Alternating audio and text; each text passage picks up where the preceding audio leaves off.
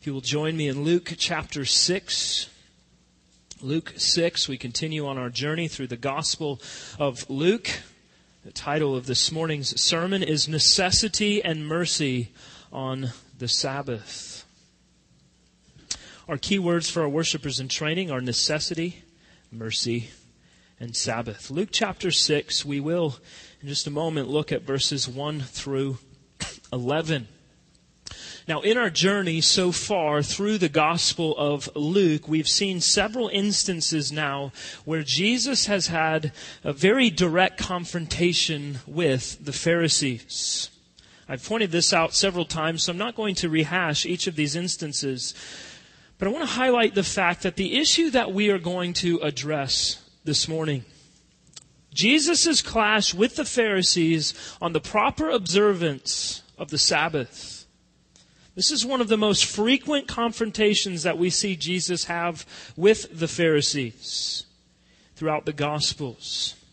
Now, in one way or another, Jesus and the Pharisees go toe-to-toe on the issue of the Sabbath on numerous occasions, and all of this stems from the primary issue that plagues the Pharisees, and the very issue that is so important to all of us. It is their self-righteousness. It is the inability of a self-righteous man to be humbled to the place of viewing himself far below God, and instead being a self-righteous man who places himself on a platform that rests high above God. This was the problem of the Pharisees. This is the problem of every unbelieving heart. And Jesus was very concerned about a right understanding of what God requires on the Sabbath. And time and time again, we see him con- uh, correcting the legalism of the Pharisees with regard to their Sabbath observances. Not just because Jesus loves and honors and seeks to protect this day, but because Jesus wants to show us that a disregard for a right understanding of the nature and the use of the law of God is a disregard for God Himself. Now, we have, over the last year and a half, addressed the issue of the Sabbath on two different occasions. So I'm not going to go into a lot of detail describing uh, every reason as to why we believe the fourth commandment of God is binding on Christians today. Why we meet on the first day of the week instead of the last. Nor am I going to deal with the various texts and the uh, the arguments that many will turn to in an attempt to negate Sabbath observance for Christians. But I want to deal specifically with what the text says this morning, but but realize that all of these issues are building upon other areas that are certainly relevant to the discussion. So if you're not clear on those things that I've mentioned, I really encourage you to go back and to listen to sermons earlier this year, one on the fourth commandment, one early uh, last year called Sabbath Resting in the Lord. So suffice it to say that our assumption up front is Sabbath observance is necessary to the Christian life, so long as, this is important, listen carefully to how I say it, so long as it is understood and applied correctly. Now, this, of course, is understanding what the Sabbath is and how it is applied according to God's command and Jesus' instruction, not the laws of man, which is the very thing that Jesus is refuting in the text this morning as he deals with the Pharisees. The self-righteous inclination of the legal hearts of man to turn away from grace, the grace of Christian freedom within the bounds established by God, toward a legal framework of man's own making, which is in the end only self-serving and destructive. So with that assumption in mind, the, the specific area of concern in our text today is what has historically been referred to as duties of necessity and mercy. I want to begin by reading a paragraph from the sixteen eighty-nine London Baptist Confession of Faith, of which we hold to as a church.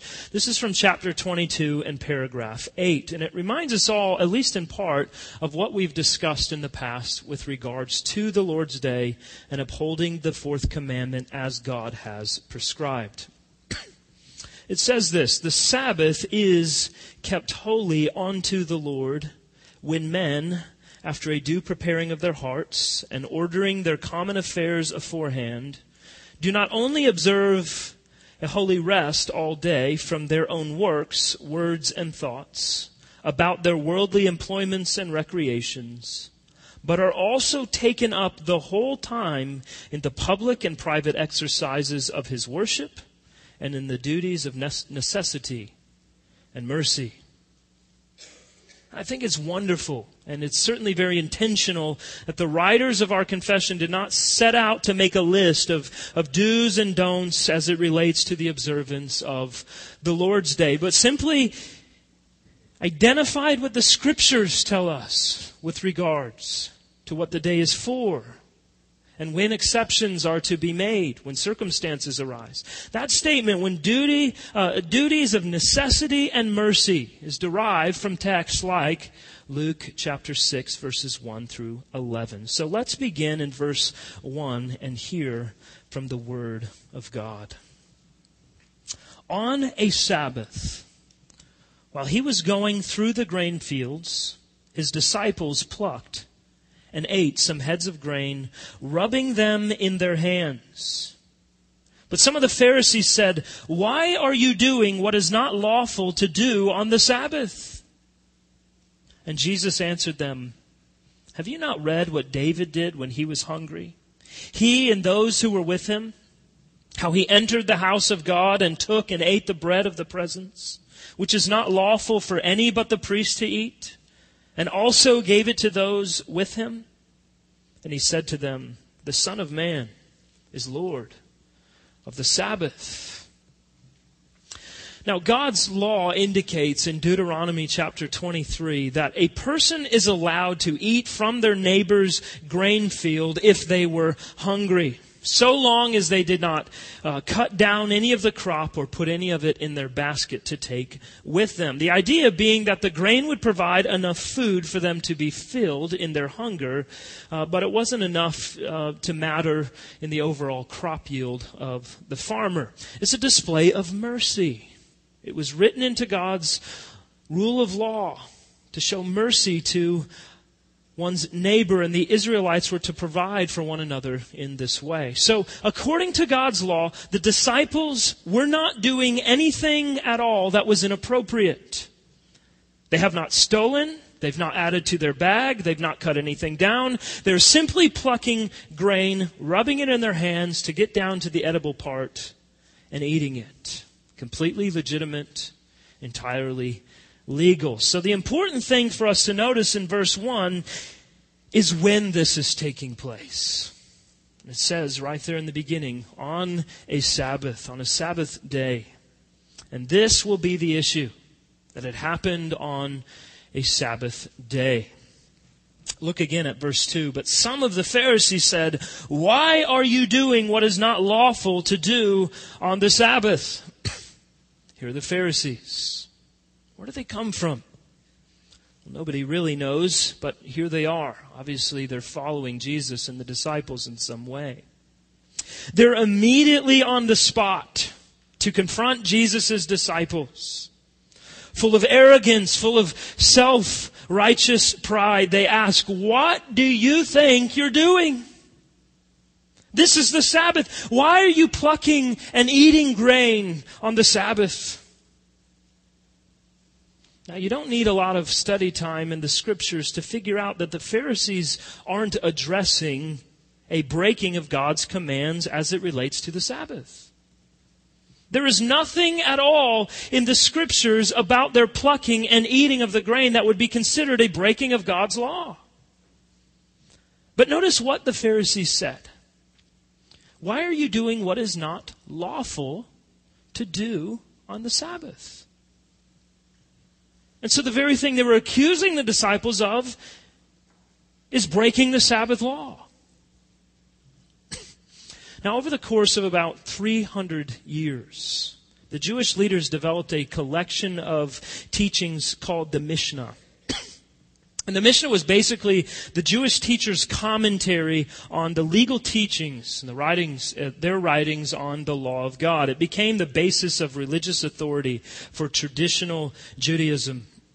Now, the Mishnah is grouped into to various sections that deal with different areas of Jewish life, and each of these was subdivided further to the point of having a teaching on nearly anything you could imagine.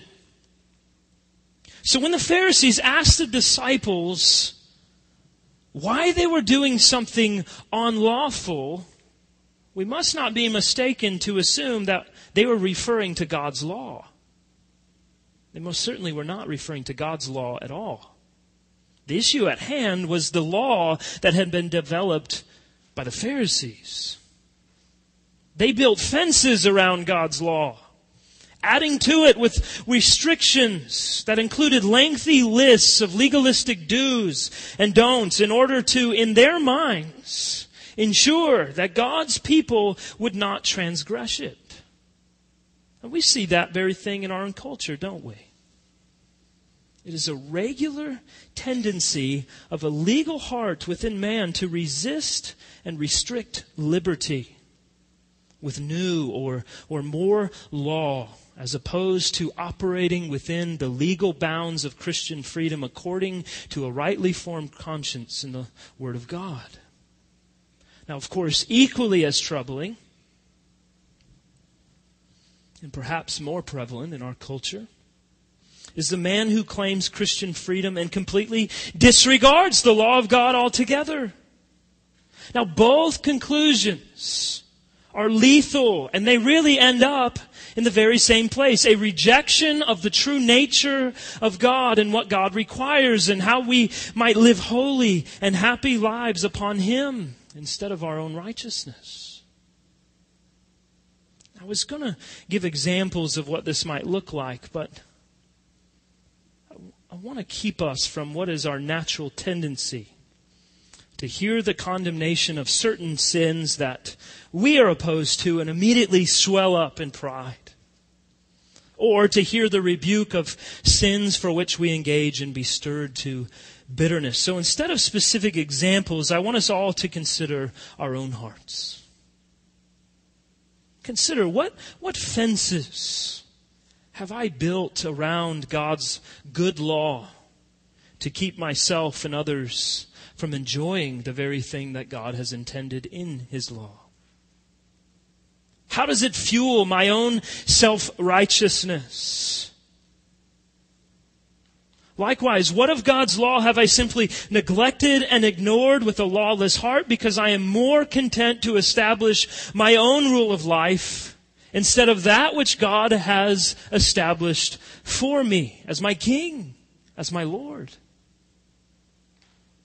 Am I a legal-hearted hypocrite, or am I a lawless-hearted snubber of authority when it comes to the law? All of us tend toward one or the other. And depending on what the issue is, we may be in one direction with some issues and in the other direction on certain others. But it's remarkable, isn't it, how Jesus directs our hearts to see the path clearly. For some of us, the branches of lawlessness. For others, the branches of legalism have overgrown and hidden much of the path. But Jesus clears away the overgrowth.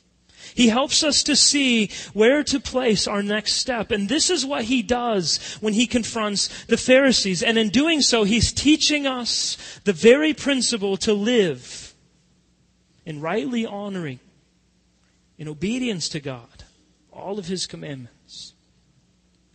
Now, the lethal assumption of the Pharisees was that they could develop restrictions that would keep men from breaking the law of God. And what ended up happening, of course, is that God was no longer the lawmaker, but the Jewish leaders were. And they were always making sure that everybody else was adhering to these laws that they had established while simultaneously attempting to find their own ways to get around them.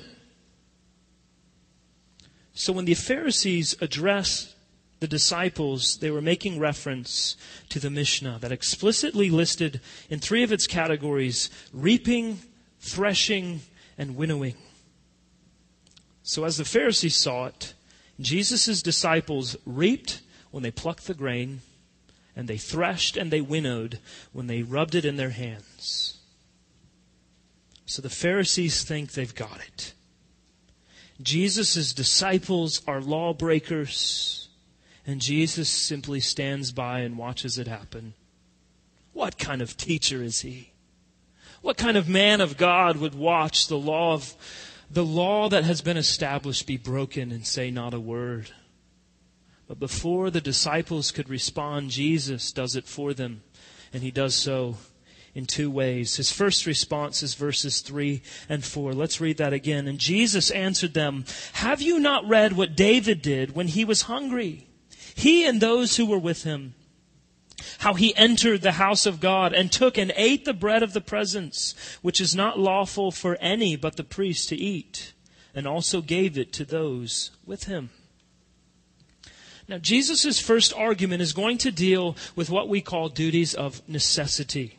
And he draws from the history of God's covenant people in First Samuel twenty-one. And notice his statement, "Have you not read?" Of course they've read. He's giving a little bit of a jab here. Like, surely you teachers of the law know what the Scriptures say. Surely you can interpret them properly. So he deals with the account of David when he was fleeing for his life after Jonathan had come and informed him that Saul intended to kill him.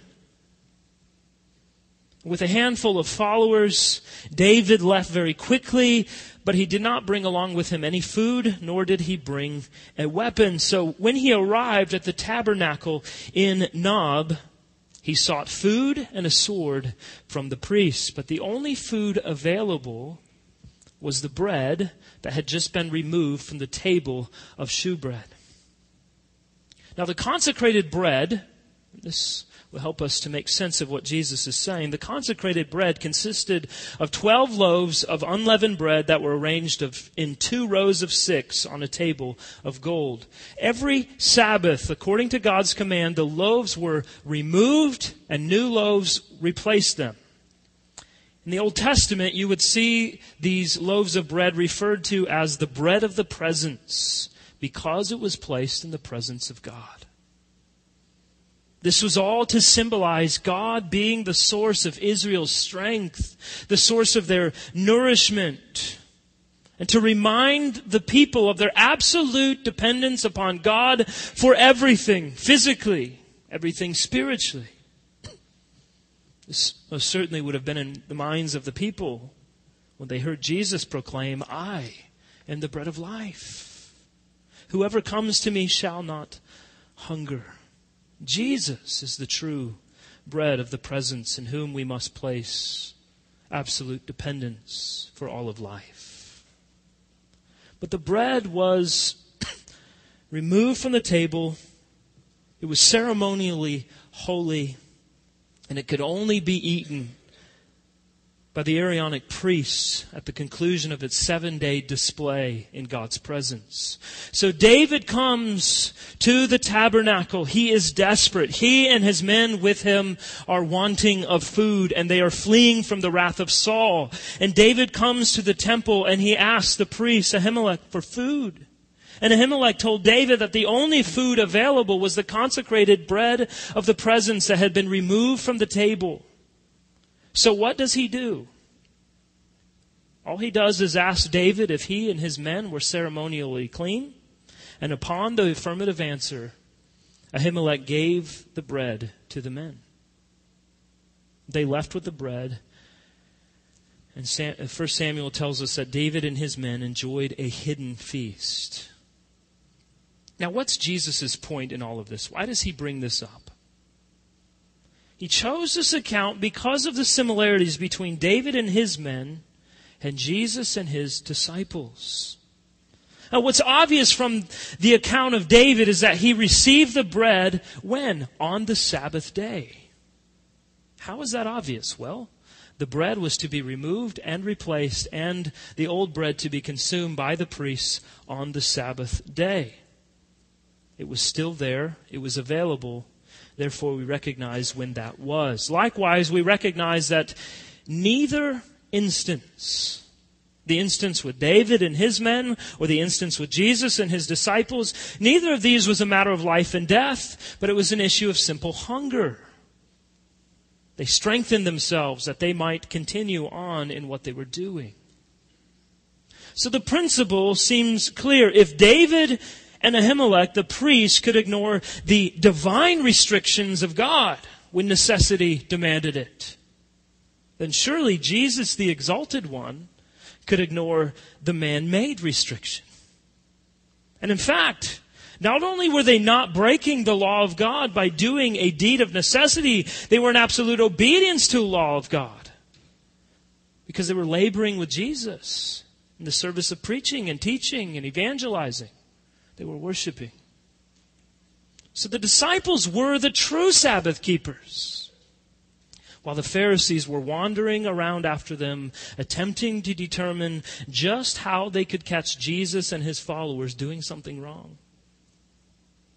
In Matthew's account of the same instance, he recorded additional words of Jesus as he responded to the Pharisees.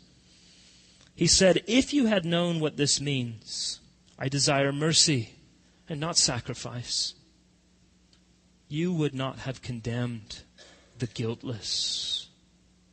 And so again, Jesus slams home the reality that the Pharisees do not understand the very word of God they claim to be experts in. God wasn't after their legal adherence to man-made laws. He was after merciful hearts, molded in glad obedience to God's just and righteous commands because of the transformative work of God in their lives. But as if Jesus' slap across the face of the Pharisees in telling them they did not understand the Bible wasn't enough, the second part of his response was perhaps an even larger bomb to explode. In verse five, he said to them, "The Son of Man is Lord of the Sabbath." What a staggering claim. Notice Jesus doesn't say, "It doesn't matter because I'm the Lord and I'm doing away with the Sabbath. It's gone now." He doesn't say that. Many read this statement and assume that Jesus is saying that he fulfilled the Sabbath law and is doing away with it altogether. Therefore, our obedience never looks the same. But that's not what's going on here at all, is it? As a matter of fact, he makes very clear that he is the Lord of the Sabbath. He holds authority over the Sabbath. He has the divine right to determine what a right adherence to, what obedience to the Sabbath looks like. Now, of course, that's a shocking statement to the Pharisees, who think of the Sabbath in terms of its institution in the garden, when God created everything and then he himself rested. And they recall the, the, the booming proclamation from Mount Sinai as God gave the law to his people. But Jesus here says, "I am Lord of the Sabbath." And in doing so, important for us is that he's clarifying exactly what the day is. And perhaps more importantly for the Pharisees, what it's not. Interestingly, as a culture, we're on the opposite end of the Sabbath spectrum than the Pharisees were. A lot of ink has been spilled in seeking to explain why the fourth commandment doesn't really apply to Christians today, and explain how it's not really dealt with in the New Testament at all. But it seems that Jesus very clearly deals with the Sabbath issue, and in fact places himself as the central figure, which, by the way, is why the early Christians called their day of worship the Lord's day, and why we now observe the Sabbath on Sunday instead of Saturday, since Jesus was res- resurrected on Sunday. But I said I wasn't going to address those things, so that was just free. Now, when Jesus says that he is the Lord of the Sabbath, he's asserting his authority as lawgiver and as law interpreter. He calls himself, and we'll see this time and again through Luke, he calls himself the Son of Man. This comes from Daniel chapter seven. It's descriptive of his lordship, of his kingship, of his rule, of his reign and authority. So his view is definitive. He is the king. We are his subjects. He asserts his very unique relationship to the law. He owns the Sabbath. Therefore, he is the object of what the Sabbath is all about. It's all about the worship of Jesus. Do you see it? He claims an absolute authority to interpret what is to be done on the Sabbath. And so he has every right to reject the man-made law of the Pharisees. Now, Jesus doesn't attack the Sabbath. He attacks the rabbinical traditions with regard to the Sabbath. So in this first account, as the Lord of the Sabbath, by his authority, Jesus establishes a principle by which the Sabbath should be observed, namely that we are to do those things which promote the purposes of the day. And in this instance, it is the duties of necessity. Of course, we all want to ask immediately, well, what is necessity? What is necessary? Well, by diligent preparation for the Lord's Day, making sure our earthly affairs are cared for the other six days of the week, deeds of necessity will be rare. Unless, of course, you are someone who performs a deed of necessity as your calling. This would be someone like a pastor or an E R doctor or hospital nurse or a firefighter. That these are right and appropriate necessities to engage in on the Lord's Day. But when God sent manna from heaven for the Israelites to eat, they collected it each day. But on the day prior to the Sabbath, what did God command them to do? To collect enough for two days, that on the Sabbath day they would not need to labor, but that they could rest and worship. It was for their good. So perhaps instead of us asking, can I or should I do this, we should ask ourselves, why would I want to? Unless it's a legitimate necessity, why would we want to rob ourselves of the very blessing that God has designed for us and rob God of our obedience to his commands? Let's continue reading. Verse six. On another Sabbath, he entered the synagogue and was teaching. And a man was there whose right hand was withered. And the scribes and the Pharisees watched him to see whether he would heal on the Sabbath, so that they might find a reason to accuse him.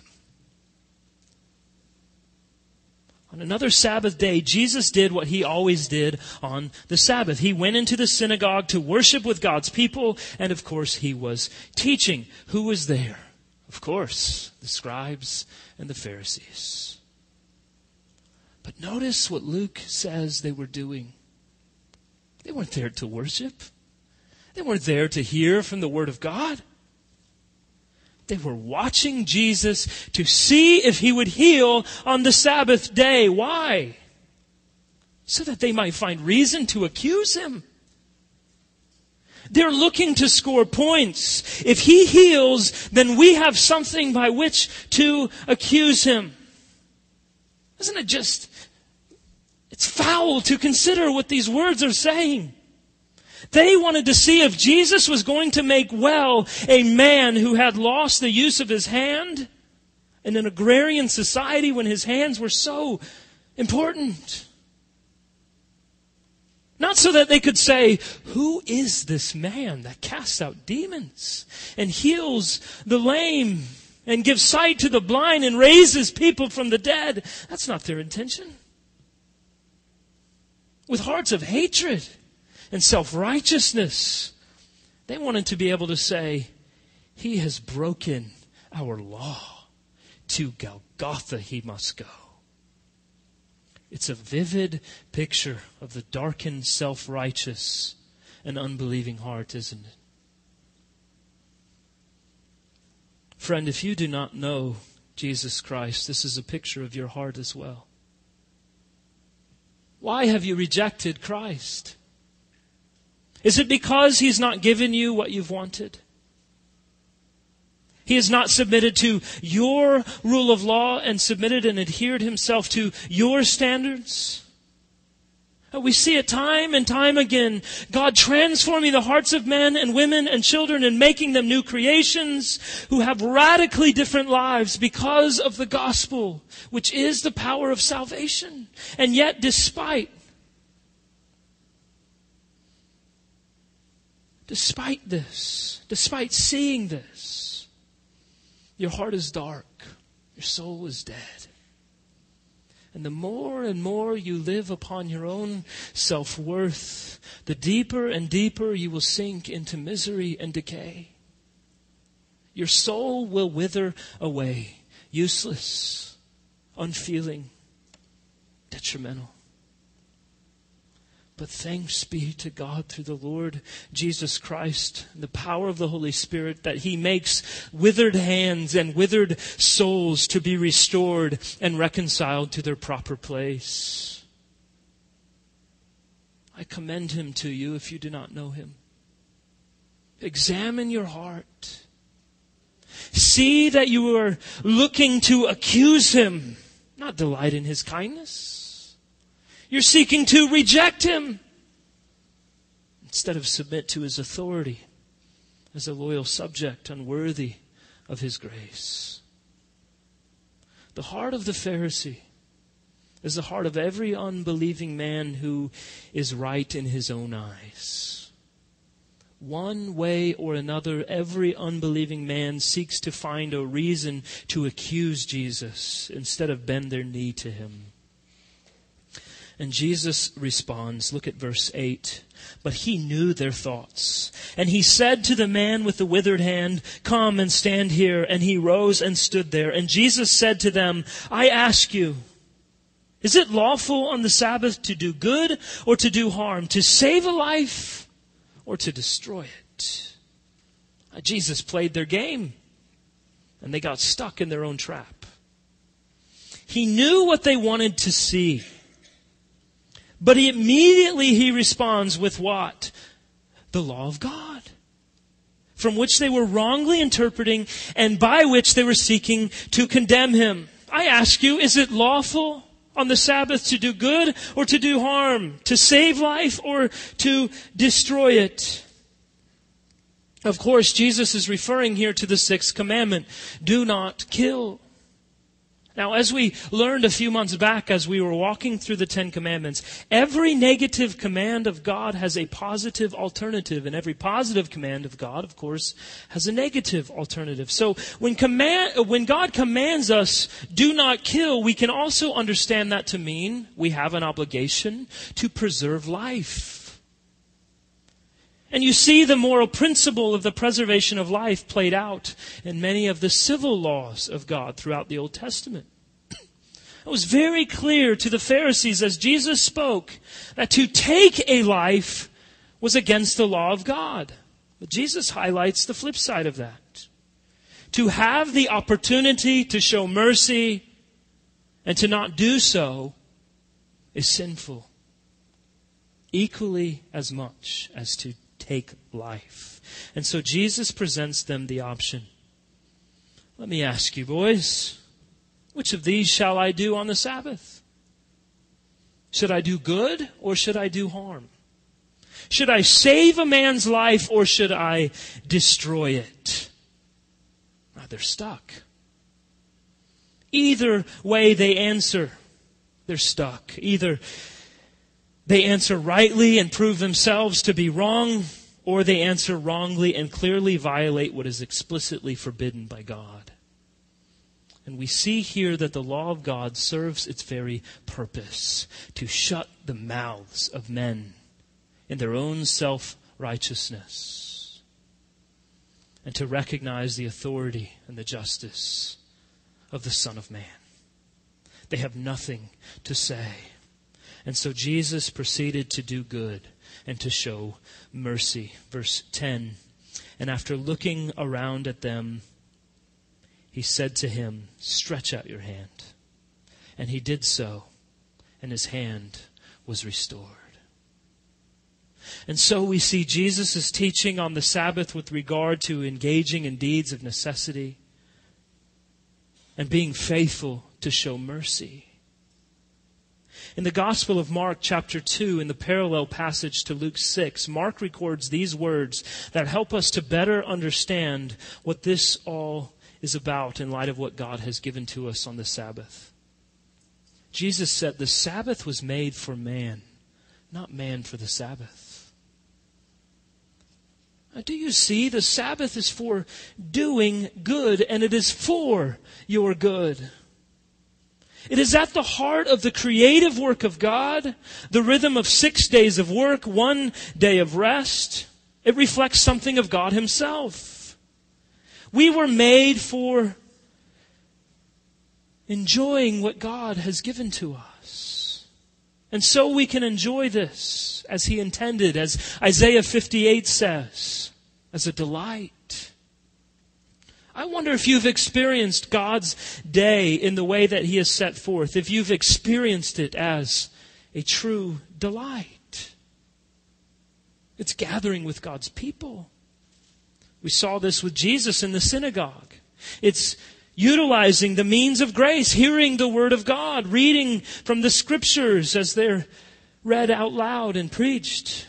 Giving ourselves to extended times of prayer, enjoying the ordinances of the church, baptism, the Lord's Supper, fellowshipping with and encouraging one another.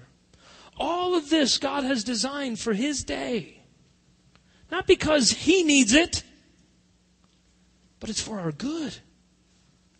It's a day to do good and to have good done to us.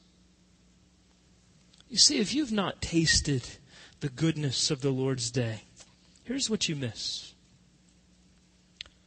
The Sabbath and what we are to do on the Sabbath is all a foretaste of heaven itself.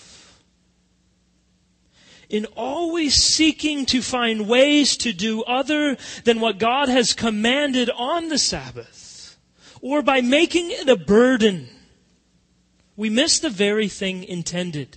It's for our good. And it's to always do good.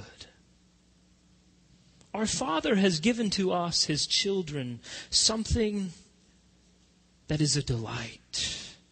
And the good that is for us to experience is intended for us to have a taste, a small taste, but a taste, nevertheless, of the eternal rest that awaits us. An eternity filled with worship, an eternity filled with goodness. It's what Jesus had to set right. It's what the Pharisees failed to see. God didn't command us the fourth commandment because He wants to make sure we have a little bit of misery each week. He gave it to us to lift our hearts and our eyes to see Him above all else. That He is the great Sovereign King of the universe, worthy of our worship, worthy of our affection, worthy of our time. And instead, we're so prone to ask, you mean I have to spend the whole day with God? Yes, we get to spend the entire day with God. And in fact, He commands it. To nourish our souls, to rest our bodies, that we can do the very thing that we have been created to do, namely to glorify God and to enjoy Him. And you see, the one who rejects this does not understand what we are tasting. the goodness of God and the eternal rest that awaits. You see this very thing in the Pharisees' response because they still didn't get it. Look at the very end of the passage in verse eleven. They were filled with fury, and they discussed with one another what they might do to Jesus. Why? Because he healed a man with a withered hand. Because he worked against their self-righteous decrees and made them to look like fools. And believe me when I say that the heart of the Pharisees is present and alive today. There are entire theological systems that have been developed and are very prevalent, I might add, that are built around nothing more than denying God's command for us to delight in resting in Him. Why? Well, because they see it in the very same way the Pharisees did.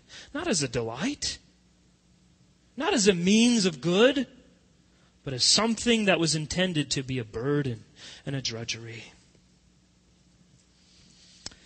So to wrap this up, Jesus essentially has three rebukes for the Pharisees in these two accounts. The first is that he says, "You do not know the Scriptures. You claim you know the Bible, but you're clueless. You're absolutely mindless in terms of how it is to be interpreted. You're so concerned with your own law, your own rule of life, that you do not see what God has intended." Secondly, he tells them, you don't know what the Sabbath is for. You've interpreted it wrongly and you've made it something it's not, and nobody delights in it. Everybody finds it to be a dread, a pain, a hassle. It's a drudgery. Never what God intended. And thirdly, and most detrimentally, he affirms to the Pharisees, you don't know me. I am the Lord of the Sabbath, and your failure to rightly apply God's law in this regard is an indication of your legal hearts that are content in self-righteousness. You don't know me. Brothers and sisters, let us examine our hearts and to see whether or not we are walking in the path of the Pharisees in legalism. Or perhaps we've swung the pendulum on the other side and we walk in complete lawlessness. Because either way, the conclusion is the very same. So I think for us, in application of these issues of necessity and mercy, before we ask the question of the Lord's Day, can I?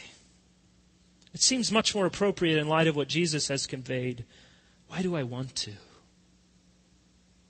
Perhaps in recognizing that God has made the Sabbath for our good and as a day to dedicate ourselves to delighting in Him, the best thing that we can ask is, how can what I am doing help me to delight in God all the more? If it doesn't, it needs to wait. I've got six other days to do it. Jesus exposed the legal hearts of the Pharisees and in essence said what he says so many other times in the Scriptures. Where your treasure is, there your heart will be also. And what we consume ourselves with on God's day is a good indication of where our hearts reside. And I assure you, if you are outside of a relationship with Christ, the Lord's Day is a pain. It's a drudgery. But if you are in Christ, it can be, by God's design, a great delight. And so the Word of God calls on all of us, honor the Sabbath day and keep it holy. Work six days. The Lord's Day is a Sabbath to the Lord our God. On it you shall not do any work. Do what is necessary. Seek to do good. And by all means, call the Sabbath a delight. It's for us that we can have greater affections for God, greater union with God, and we can rest all the more upon God, the Lord of the Sabbath, the Lord Jesus Christ. May God help us to enjoy Him today on the day that He has designed for our good. Amen. Let's pray together.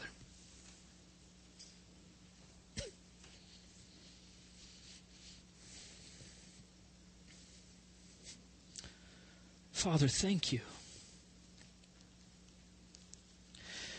Thank you, God, that in the curse that you pronounced upon mankind, that our labor and our toil would be hard, and it would be, it would come forth by the sweat of our brow, that in that you were still merciful.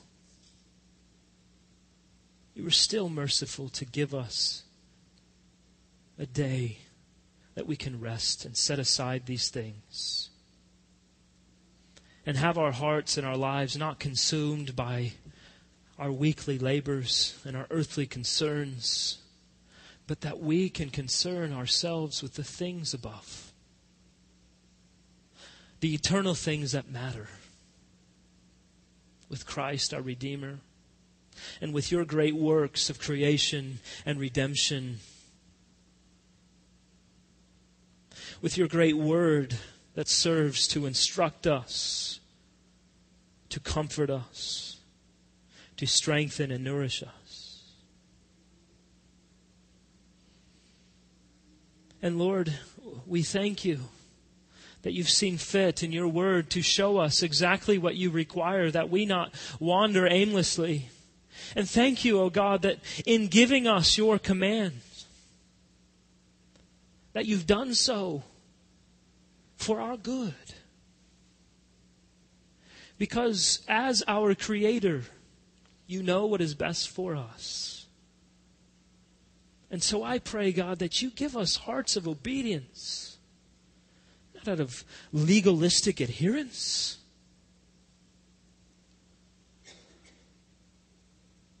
but as what Jesus said, if we love you, we will do your commandments because we know that you have established them for our good. We thank you, God, for the Lord's Day. We thank you for the joy that it is and that it is ever becoming for us as we consider more and more what you call us to. May it be a delight for us. And may you be pleased by our observance for your glory and for our great and abiding joy. In Jesus' name we pray. Amen.